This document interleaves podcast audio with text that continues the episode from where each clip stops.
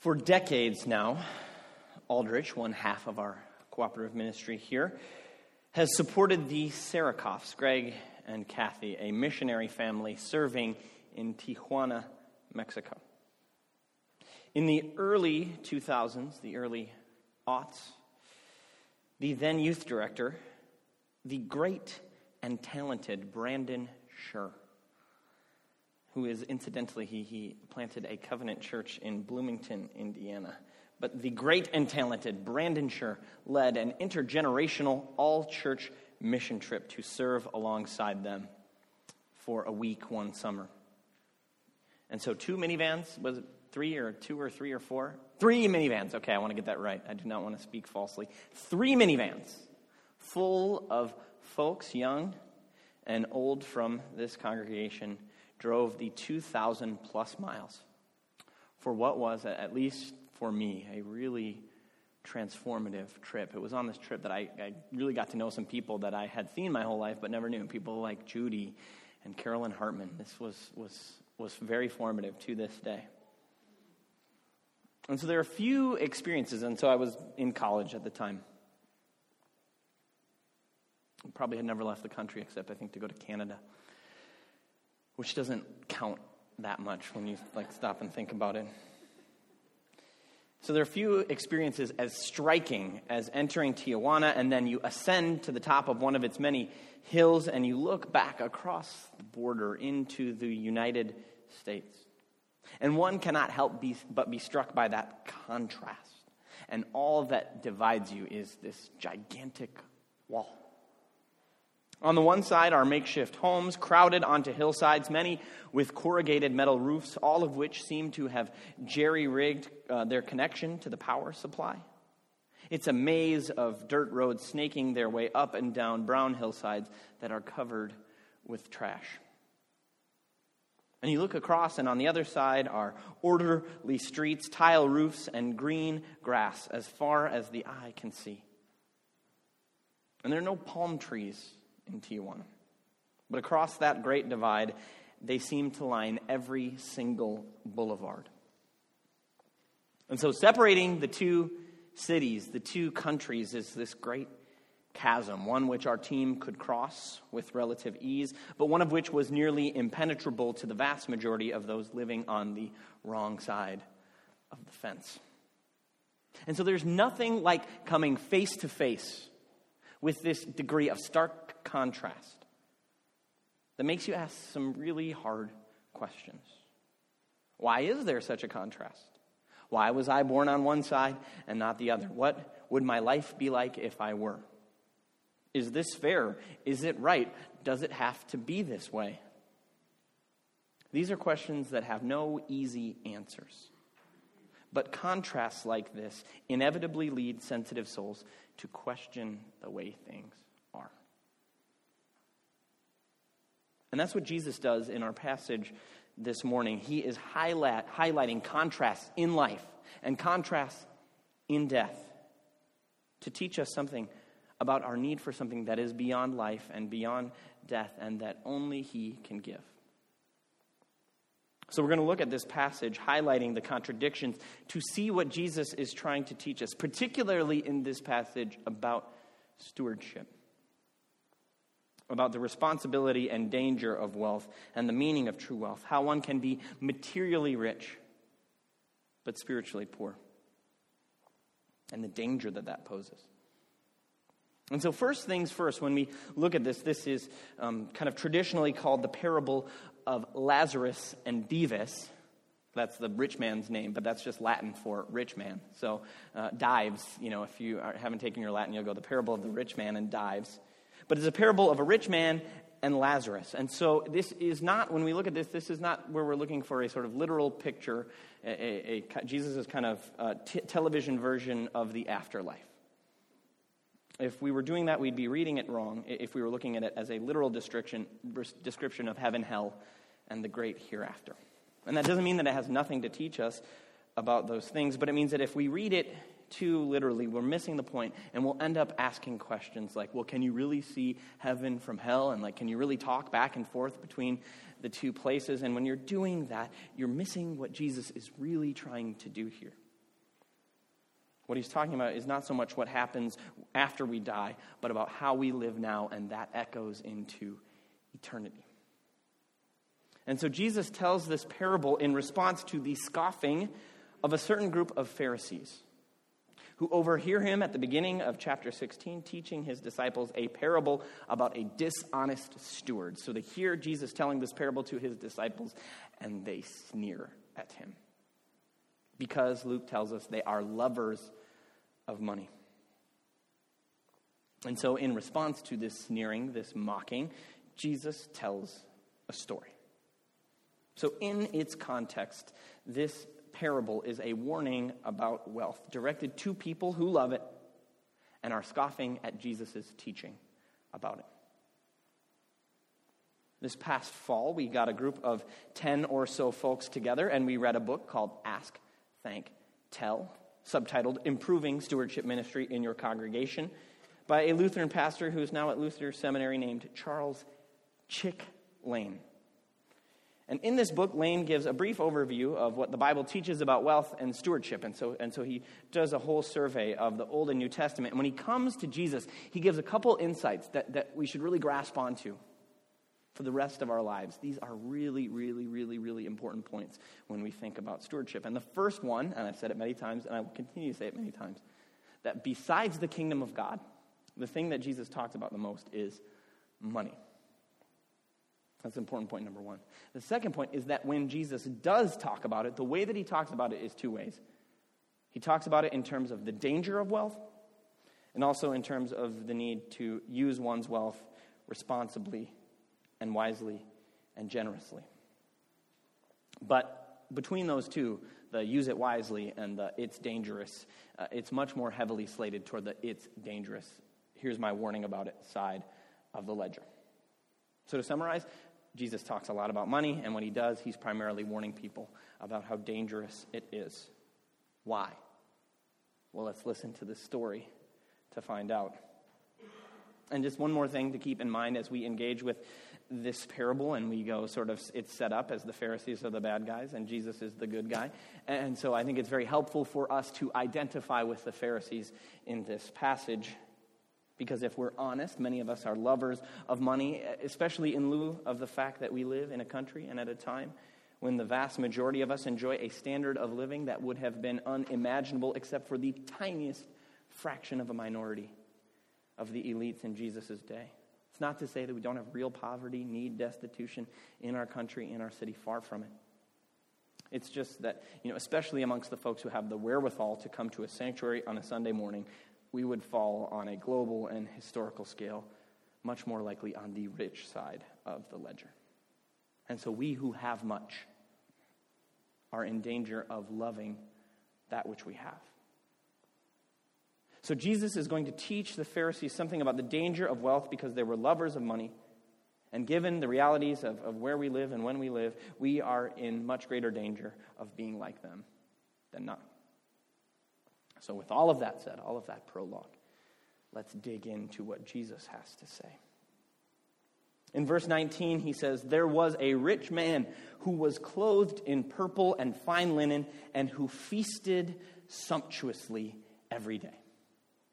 Verse 19. In this one verse, Jesus paints a masterful portrait of someone who is the epitome of wealth and privilege. Purple cloth was highly prized. There were even rules during the Roman Empire about who could and couldn't wear purple. And increasingly, it became narrowed to those who were connected to the emperor and his political power. In fact, the infamous Emperor Nero passed a law that made it a capital offense for anyone besides himself to be clothed in purple. And the reason that it was so expensive is that it was an incredibly labor and resource intensive process to make it. Here I quote from the great Wikipedia on how purple dye was made in the ancient world. Thousands of the tiny snails had to be found, their shells cracked, and the snail removed. Snails were then left to so- soak, and then a tiny gland was removed, and the juice extracted and put in a basin, which was placed in the sunlight. There, a remarkable transformation took place, in the sunlight, the juice turned white, then yellow green, then green, then violet, then a red which turned darker and darker. The process had to be stopped at exactly the right time to obtain the desired color, which could range from a bright crimson to a dark purple, the color of dried blood. Then either wool, linen, or silk would be dyed. The exact hue varied between crimson and violet, but it was always rich, bright, and lasting. Purple did not come cheap. It took hundreds, if not thousands, of snails to dye one garment. And this man is draped in it. And then, more than wearing the finest and most expensive clothes, this man also feasted sumptuously daily. And this word for feasting is the exact same word that's used in the parable of the prodigal son when the prodigal son returns home and his father says, Kill the fatted calf and throw a feast. For the son of mine was dead and he's alive again. He's lost and he was found. And the idea of this feast was that it was going to be the greatest party that anyone had ever had in this village, a once in a lifetime experience. People in the village would be talking about this day and this party and this feast for years and years and years and years. And this guy eats like that every single day. Every single day, he's feasting. And so the picture in just one verse is of a man who has everything and needs nothing. And then there's Lazarus. Jesus says, At his gate was laid a poor man named Lazarus, covered with sores. And the English, it, it can't quite capture the miserable plight of Lazarus. This word for poor, it means utterly destitute, and it comes from the Greek word that means bent over, completely bent over, as if one was groveling or begging. This man has nothing, and it says that he was laid at the rich man's gate, but that's a really nice way to say the verb, which is actually he was thrown at his gate. He was, he was thrown on the ground like a piece of garbage. And to add insult to injury, his body is covered with festering and oozing sores. A more miserable and pathetic person you could not picture. Lazarus is someone who has nothing and needs everything. And he's so desperate that he longs to eat the crumbs that fall from the rich man's table. And in those days, they didn't use napkins. They used pieces of bread to wipe the food and grease from their fingers and then threw it on the ground. And so he wanted to eat this rich man's soiled napkins.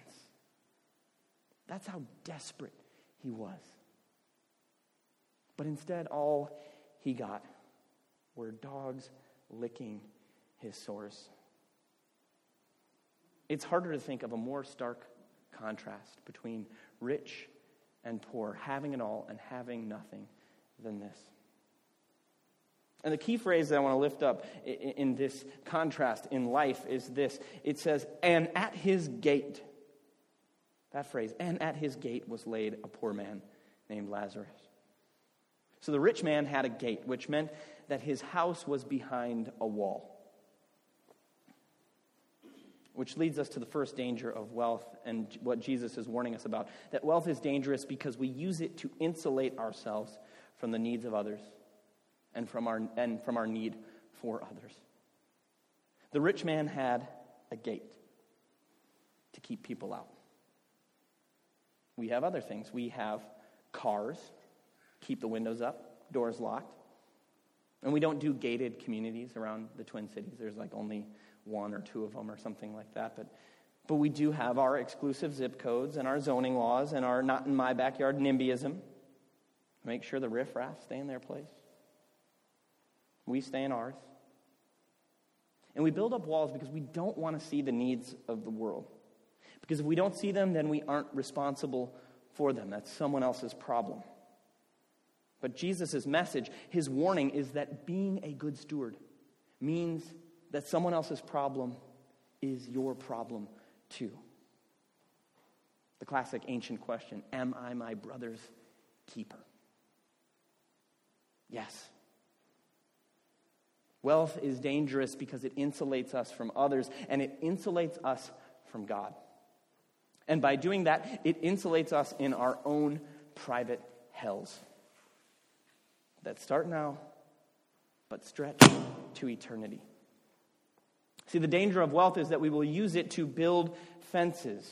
And the way to combat that is to take what has been entrusted to us by God and to dig wells, places where people can receive living water, real, actual sustenance and care, and the living water that is the story of the gospel of Jesus Christ. Hell is a walled fortress. Heaven has the wellspring of life the center.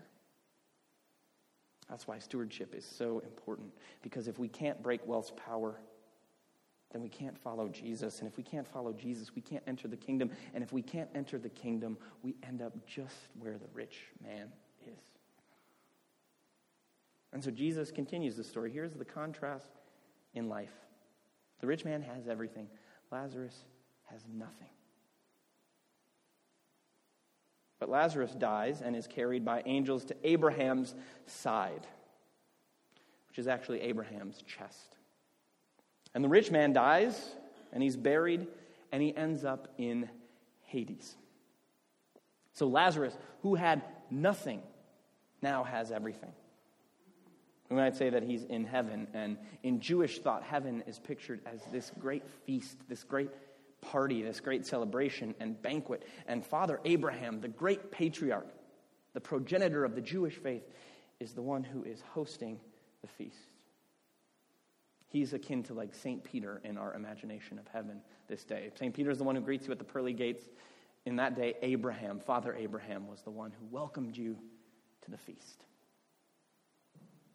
And this detail of, of being at Abraham's chest, this is not in the, in the King James, it's the bosom of Abraham. Rock of my soul in the bosom of Abraham. The old, the old church song we used to sing. But he's at Abraham's chest, and, and, and that is so important because the guest of honor would be seated so close to the host that they could recline and place their head on the chest. And that sounds sort of weird to us, but in Middle Eastern culture to this day, signs of affection between men are much less socially stigmatized. And so Lazarus, who was thrown on the ground outside the gate, covered in sores, hungry, being licked by dogs, while the rich man feasted inside, is now the guest of honor at a great heavenly feast hosted by none other than Father Abraham. Truly, many who are first shall be last, and the last shall be first. And when I think about this, this person who was like a piece of trash on the sidewalk and now sits in this place of honor.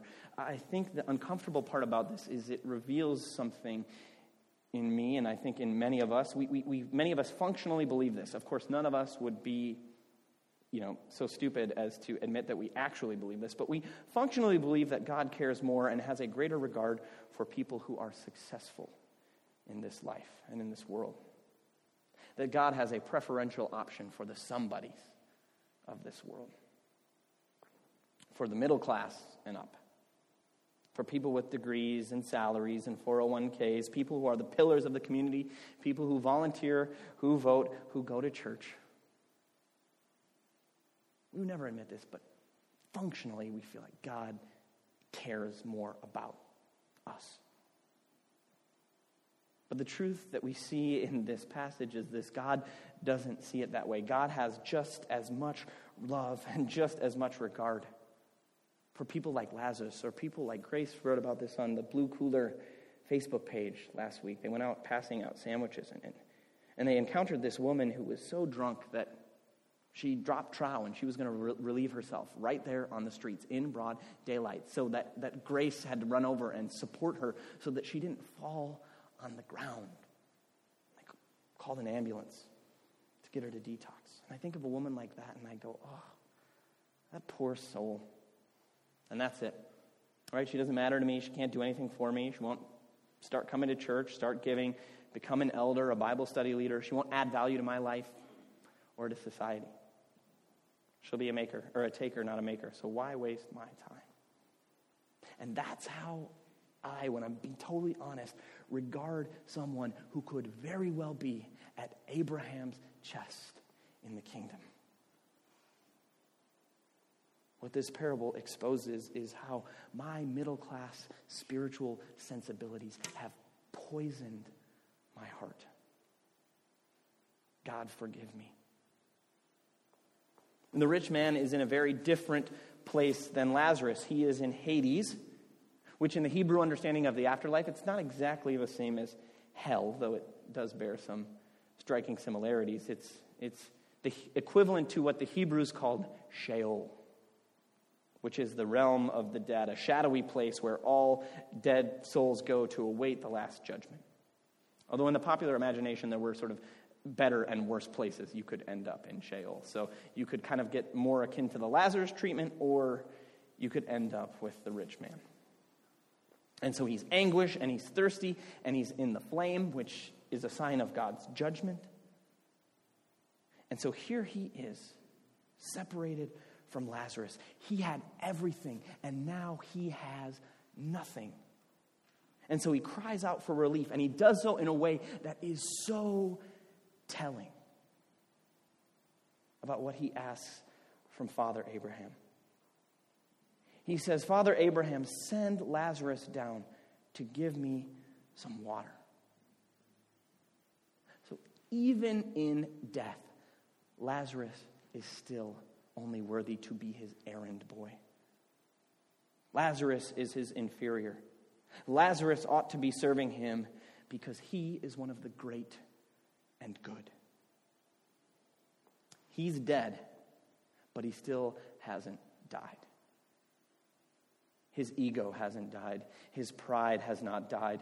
And the wall that was separating him from Lazarus and him from God hasn't been torn down. In fact, the separation has become so great that it is now an unbridgeable chasm. And that's another danger of wealth that unless we die to its power, we can never escape its grasp. We can die without dying to it. And the problem that the rich man has is that he never died the death that actually leads to the only kind of life worth living. Lazarus is dead but alive, and the rich man is just dead. And the contrast could not be greater, and the divide could not be wider. So, what's the answer? Where's the good news in this passage? Is it just, you know, give your money away and care for the poor? It, it's not just that, but it's not not that either. You can't be a Christian if you don't care about the poor. Full stop. The solution, though, to the dark power of wealth and the dark power of anything else that separates us from God is resurrection.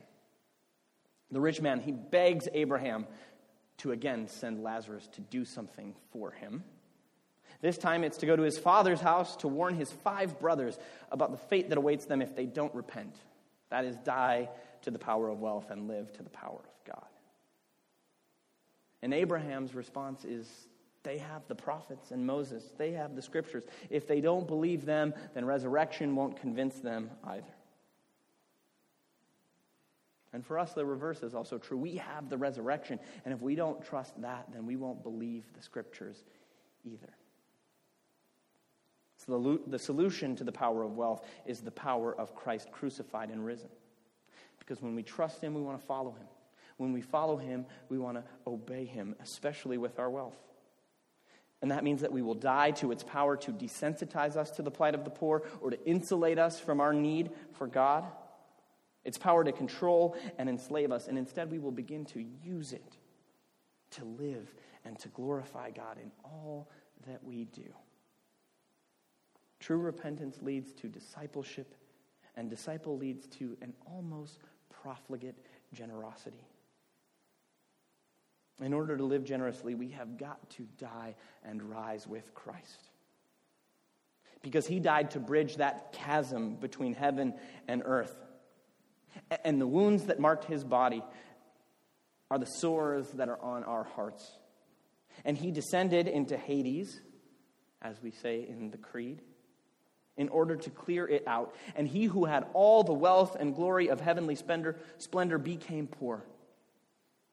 And he rose so that we might have true riches and abundant life that will never rust or spoil or be taken away.